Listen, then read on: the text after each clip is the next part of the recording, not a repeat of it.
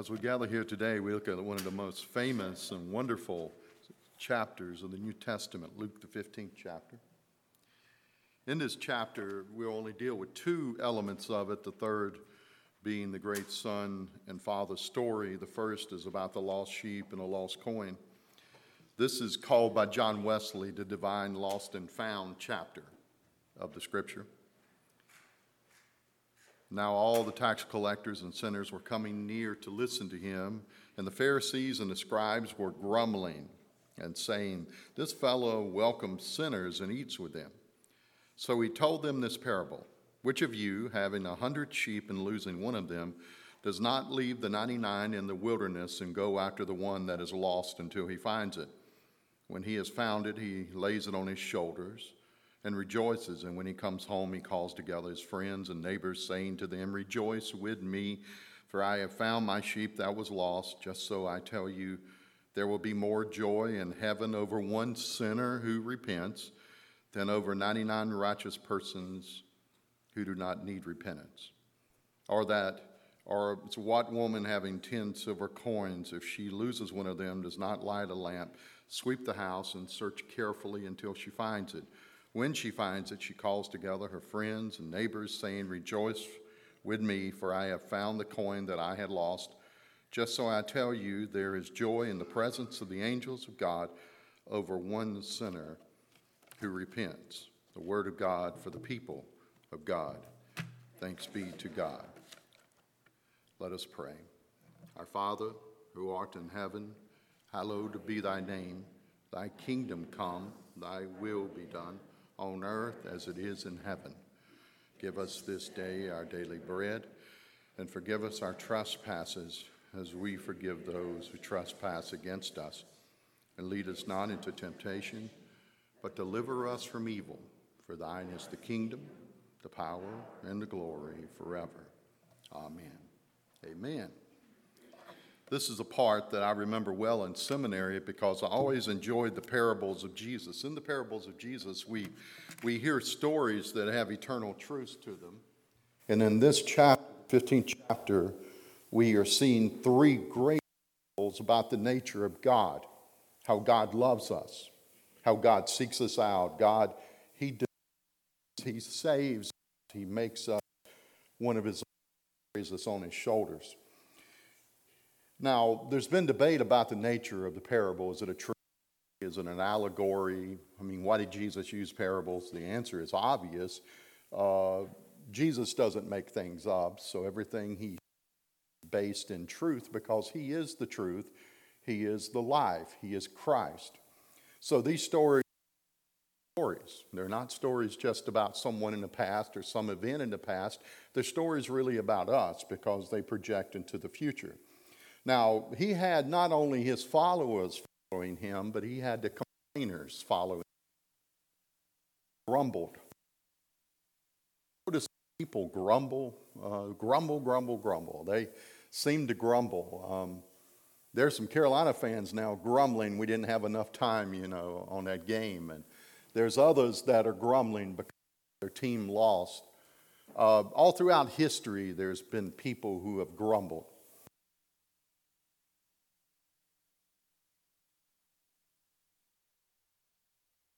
Fault, and they're saying this fellow welcomes sinners and eats with verse coming near to listen. Okay, is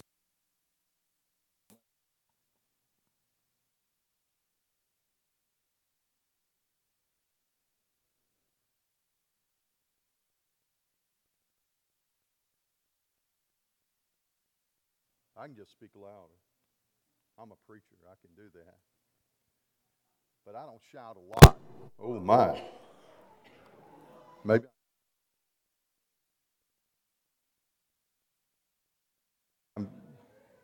Okay. Mercy.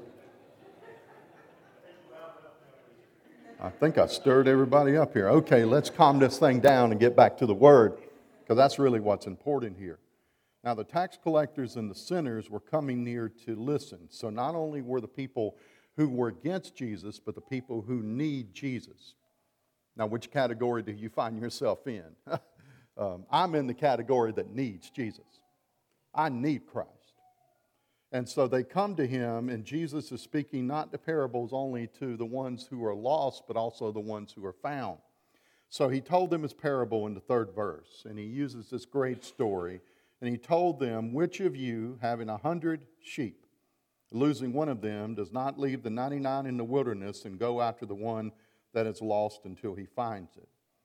In this third and fourth verse, we hear this ancient story, really the story of every shepherd because shepherds are in constant uh, need to find sheep. Sheep constantly get lost. I remember years ago when I was at the Holy Land, I was uh, there at the mountain called Armageddon, there in the plains of Jezreel. And I was looking out into the distance over the mountain where a Solomon stable they found in archaeological digs. And there was a young shepherd boy standing on top of a little hill and I said, Isn't that something? And I took a picture of him because it was straight out of the Bible times. This young boy dressed in, uh, you, you know, the garb of a shepherd with a big staff. And I remember I looked at him and he had his sheep around him, such a beautiful picture. And then I looked a little uh, sort of distance away and there was a cliff. And I noticed at the bottom of the cliff there was blood and there was a dead sheep. And apparently, he had lost a sheep, and the sheep had wandered too close to the edge and had fallen to his death. So, for this shepherd, this young boy, it wasn't just a matter of a job, it was a matter of life and death. And I remember that because here I am on the plains of Jezreel where the final battle of Armageddon is supposed to be fought, and I'm looking at really something that I have to ask my brother, is that really there? Am I seeing something that's actually happening? And he said, Yeah, there's a dead sheep. And I said, Isn't that something? How many souls are going to be lost? So Jesus is using a story based upon real life experience of the people he's speaking to, and he's speaking about the hundred sheep. Now, if you notice, uh, there's little things you can do with the scripture to help you to understand it better. The first parable deals with the 1%. 101 lost sheep, 1%.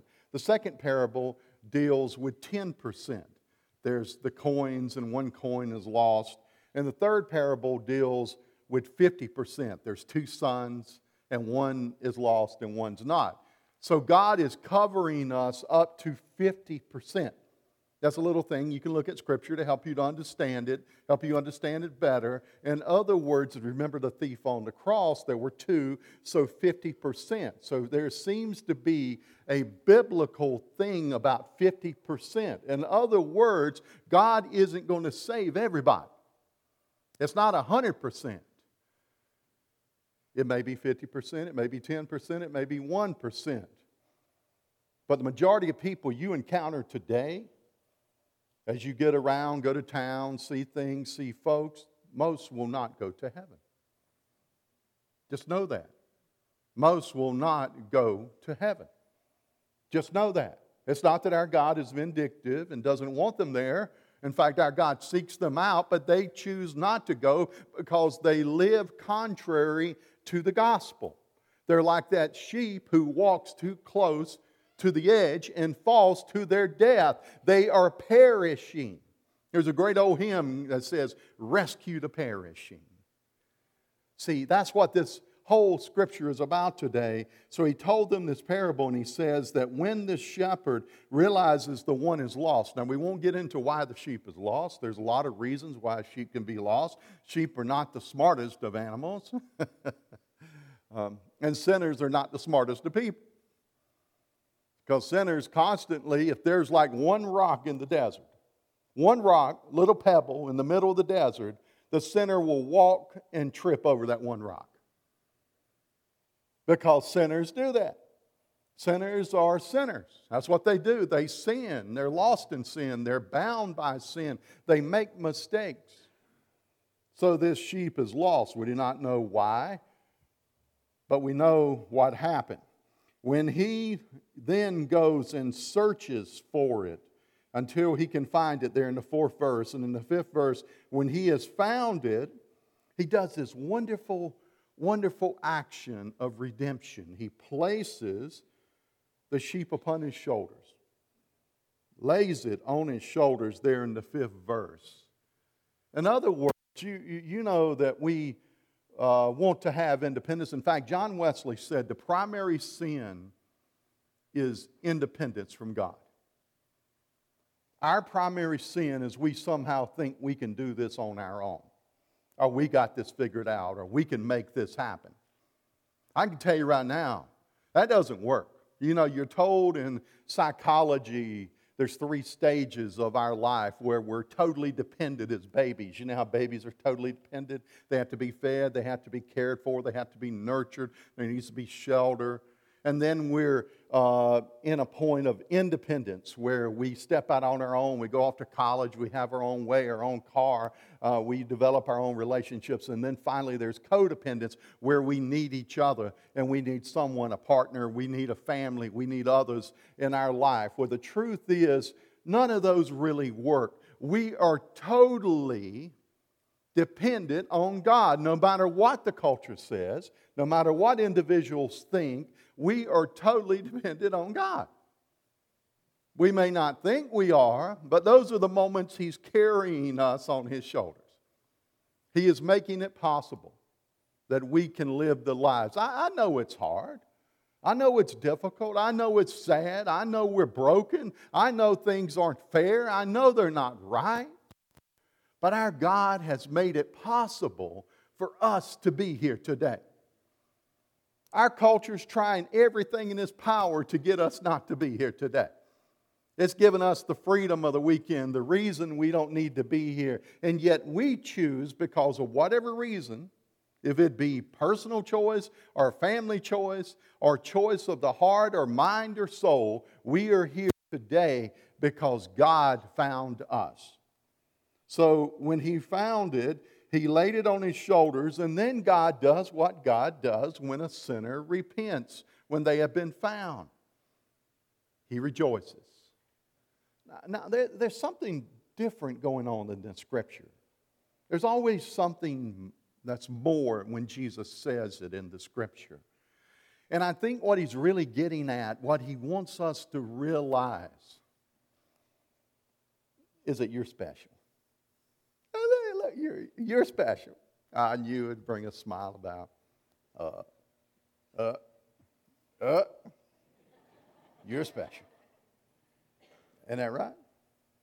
Aren't you, aren't you special? You're special. Uh, I'm, I'm, I'm picking on my first row here. I'm, I'm sorry about that. I'm special. I, I like being special. Don't you want to be special? Everybody here is special. Isn't Miss Charlie special? My Lord, there's no other Miss Charlie I've ever met. Miss Charlie, you're so special. You're so loved. And the reason you're so special is you know everybody else is special. You treat every child like they're special. You're special. You're precious to God. God loves you. Quit fighting.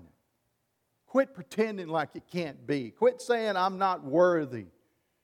He chose you. He came looking for you. He wants to know you. He picked you up when you were falling down. He put you on his shoulders. He's carrying you home right now. You are special. I had loving parents who told me that, and I didn't want to believe it. They said, You're special, all right, Jerome. You, you are a, you, you're a mess. You're something else. And that's helped me all throughout my life to know that. But what's helped me more is my God knows I'm special. And you're special. Spring Hill is a special place.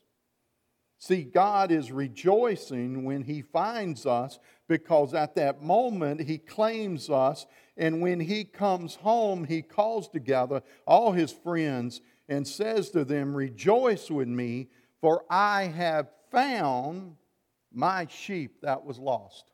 I've been working on this whole new theology now since I've come to Spring Hill. I've gone through different phases of understanding, you know, our nature with God, my relationship with Jesus. I've gone to the cross at Junaluska, as you kids have. I've said many prayers, and I'm now at a point in my understanding of God where uniqueness is a primary importance of every person is special in the sight of God. God loves everybody. And this idea of uniqueness is teaching me, showing me the power of how we can transform the, with, the, with the whole world. Even though it seems like things are dark now, but when it's darkest, the light shines the brightest. Because truth is truth. And what the world needs is more love. So Jesus says, Rejoice in me, for I have found my sheep that was lost.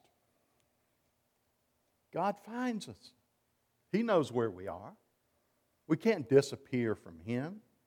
He finds us no matter where we are. On a battlefield in Korea, He finds us. At a church at Arapahoe on the coast, He finds us middle of a storm, He finds us. No matter where we may be, He finds us and He picks us up and He puts us on His shoulders and He says, You are mine and I'm taking you home. You belong to me in the eternal kingdom. You are part of my family. I love you. You are a royal priesthood. I'm going to give you a ring on your finger. I'm going to give you a robe on your back. You are my child and I love you. Come on, let's go home together. Doesn't that preach? That's so wonderful to hear that. We need that. Because we got people out there who are saying, I don't want to know you. Go and play in the freeway. Leave me alone. You're nobody. You're just a number. Just so I tell you, there will be more joy in heaven in the seventh verse over one sinner who repents than over 99 righteous persons who need no repentance.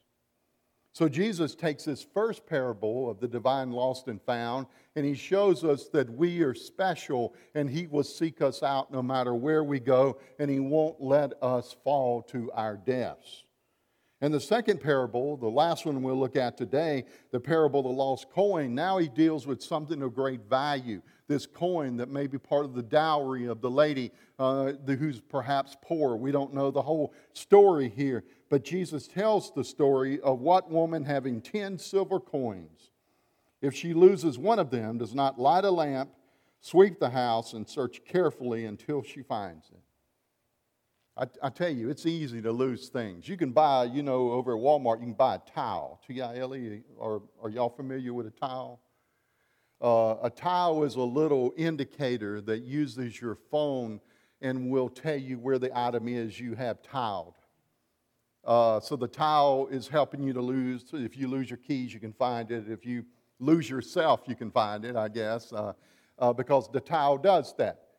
Well, it doesn't work too good because uh, you have to be around it with a phone and it may have a battery that goes out. And frankly, if you don't pay the bill for the Tile, you don't get the service for the Tile. See, see, everything comes with a cost. And the truth is, we lose a lot of stuff in our life. We lose keys. We lose all kinds of things in our life. I'm still looking for a box from the move. And I know we got a lot of boxes with my daughter's name, Hannah, on it. But I'm still looking for this one box that's got stuff in it I want. And I don't know where that box went.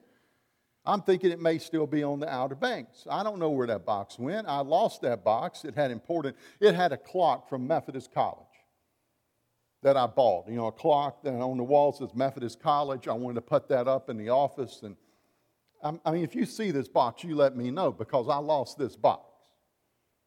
So, how many of you have lost something before? I think we all have lost something. Look at that. Uh, how many have lost a pair of glasses and they were on your head the whole time? How many have you done it? See? We, uh, and you young people think that's funny. Oh, it's going to happen to you too, okay? You're going to lose things going to be so obvious that they're right there. Well, here the woman loses something of great value. She loses one of the coins. She loses it, and then she panics, it seems to be, and she starts sweeping the whole house. She's going to find this coin no matter what because the coin fell somewhere. She's trying to find it. She's looking around the bed. She's looking in the kitchen. She's looking in the dining room or whatever the rooms are in her house, and she searches carefully, it says there, until she finds it. And when she finally finds it, she has found it, she calls together her friends and neighbors, saying, Rejoice with me, for I have found the coin that I had lost. Just so I tell you, there's joy in the presence of the angels of God over one sinner who repents. Amen. Okay, now we'll get to the sermon. that weren't the sermon. Y'all thought that was a sermon, that was a pitiful sermon. Now, I would give that a C minus. Now, the word was an A plus. Word of God's always an A plus. But the presentation, I didn't get across the points I need to get across. I didn't share what God would have me say through the living word of the gospel. I touched on it for a brief moment. I almost found it, but I lost it again because I started talking about us, how we're lost, and then God finds us. But I went away from that and I got into how we lose things instead of us. Because this scripture isn't about a coin, it's not about a sheep, it's about us. So when you see the world out there, you don't look at them as people, you look at them as lost souls who need Jesus. They need Christ in their life. They need hope. They need reason. They need understanding. They need Christ in their life. They are lost and they need to be found. The whole purpose of the church is to make disciples, to help us be the ones who offer Christ. When I worked for the Foundation for Evangelism up well, they were the funders of the ministry I was engaged with up at Lake Junaluska. We have an emblem that we used to use says, Offer them Christ. It's the words of John Wesley before he sent Thomas Coke to the New World to find Francis Asbury. Um, and it says, Offer them Christ. And we had this great sculpture over near Asheville do our uh, so stonework on the sign out in front of the foundation building and it had the picture of Wesley and Thomas Coke, and it says, Offer them Christ. And what happened is the sculpture, he sculpted it. It took him months to make it. And then he finally brought it today. And I remember I ran outside the building, me and the staff, and we were looking, and all were saying how beautiful it is and how wonderful it is, the sculpture. And I said, No, that's not right. Something's wrong with this. And they said, What's the matter? And I said, This, this isn't right. And they said, Is it not the picture? And I said, It is the picture, but there's one mistake they did. They gave John Wesley a beard. They did. The sculptor, for some reason, thought he was sculpturing Jesus, and he gave a beard to John Wesley, and John Wesley never had a beard. He didn't want a beard. He was against a beard. He didn't like beards. Amen. He didn't like his preachers with beards, even if they were halfway beards and the sculpture put a beard on him. Oh, and they called a big meeting of the foundation. They brought in the funders, the person paid for the sculpture. They all were upset. They were wondering what to do, and they were going to have to have it remade, and they had the dedication of the building. And they said, What are we going to do? And I raised my hand, and they said, What is it, Jerome? I said, Let's just shave John Wesley. And they said, What? And I said, uh, Let's just shave him. Bring the sculpture up here and chisel the beard off of his face. And that's what they did. Except he had a protruding, just a jaw that was stuck out real big, but we got rid of his beard. See, eh, see and they uh, had the big dedication, but if you go up to the foundation now, you won't see that because they put a whole new emblem over the top of that sculpture. They're still trying to hide their mistake. See, we have people that are trying to hide the mistakes. But God not only finds us, He finds our mistakes. He finds our problems. And He doesn't just cover them over, He fixes them. Now, how does He do that? Well, if we don't love enough, He gives us a heart that loves. If we don't care enough, He makes us care enough. If we don't think enough, He challenges us to learn more. God fixes our mistakes and makes us where we're able to live in the gospel that we're called to live. Now, uh, now, how do we go about doing that? According to the scripture, we need to let God do the heavy lifting. We need to let God carry the burden. So, no matter what the burden is, if it's health wise, if it's relationship wise, if it's financial wise, if it's life wise, if it's personal wise, no matter what it is, let God carry the heavy burden. Let Him carry the weight. You're saying, well, I'm supposed to carry the weight. It's my weight. No, it's not your weight. Who do you think you are? You think you can carry this yourself? You cannot carry this yourself. This sorrow, this sadness, this anger, this remorse you have, this burden, this fear that you have, you can't carry it yourself. It's too heavy. It'll make the strongest of men become very small. Remember my uncle, big tall man, six foot four. His name was Dayton. He drove a trailway bus for 20 years. Dayton, um, they even they even gave him a screen test to be the alternate in the rifleman because he looked like Chuck Connor. He's big, tall, strapping, handsome man. And I remember the day that his daughter died, my cousin, Angelica. And when she died, it was such a sad day. And I remember Dayton, who had always been so strong, that day was so weak. And it struck me that how he had always been in charge and been always able and willing to be a hero now was just a broken man. And I told him, I said, it's going to be all right, Dayton. You don't need to worry. God has this thing. And he said, I don't know, Club. That's what he called me, Club. That was his nickname, gave everybody a nickname. He said, I don't know. I don't know. She's too young. I said, but God, God is in this. God, God will help us. We'll get through this. He said, I don't know, club. This, this is hard. This is hard. I'm a, I've, I've dealt with everything. I've done everything. And I can't, I can't control this. I can't stop this. And I said, You just got to let God take this from you. I said, Uncle Dayton, you just got to let God take this from you. Some burdens are pretty heavy to carry. And if you try to carry them, they'll weigh you down your whole life. You'll become bitter. And you'll feel like that nobody cares. Well, the Master's come to find you. And He's found you. And now He wants to lift you up and put you on His shoulders. He wants to take you home.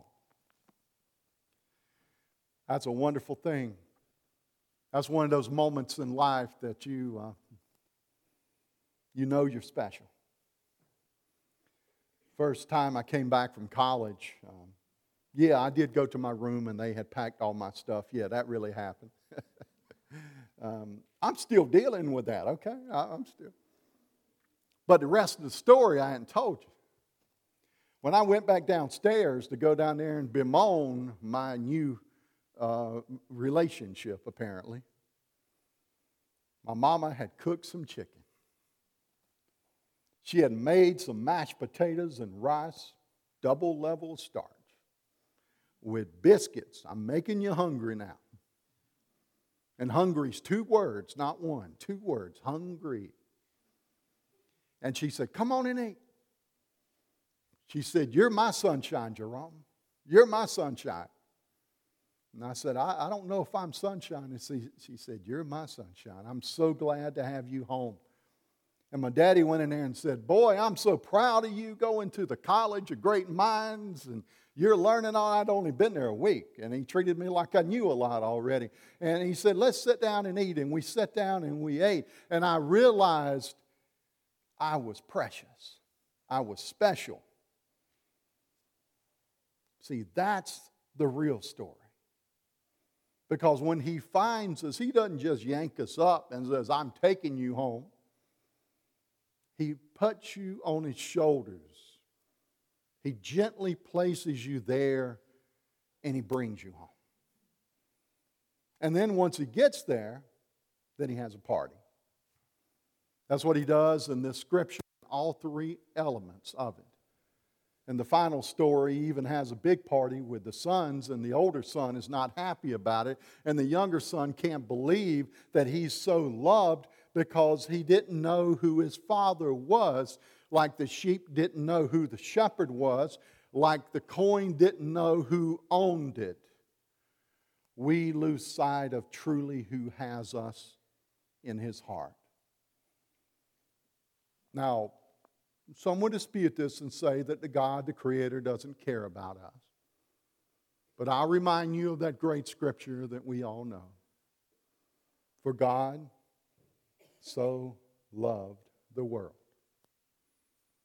that he gave his one and only Son, that whoever believes in him shall not perish, but have everlasting life. So, which one are you? Are you independent, out there fighting a good fight? Are you invictus?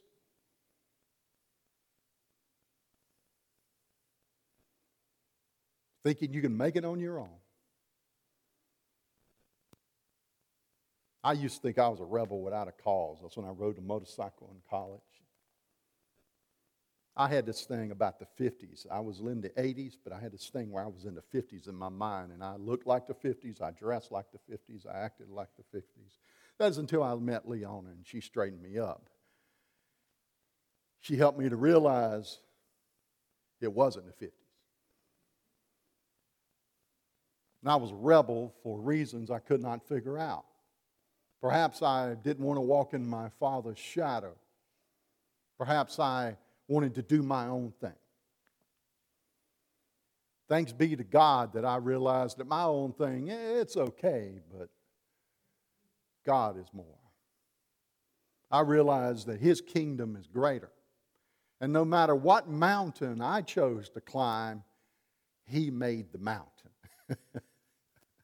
so if you really want to be who you are, do not choose to take your own step but take the step He would have you take and be the child of God. And that's what these parables are about. Jesus is making it clear that we are called to this holy relationship. Now, our final hymn today, we're going to do a video. Is that right, Brad? And we're going to stand and sing with this video. Are the words on the video? Okay. So let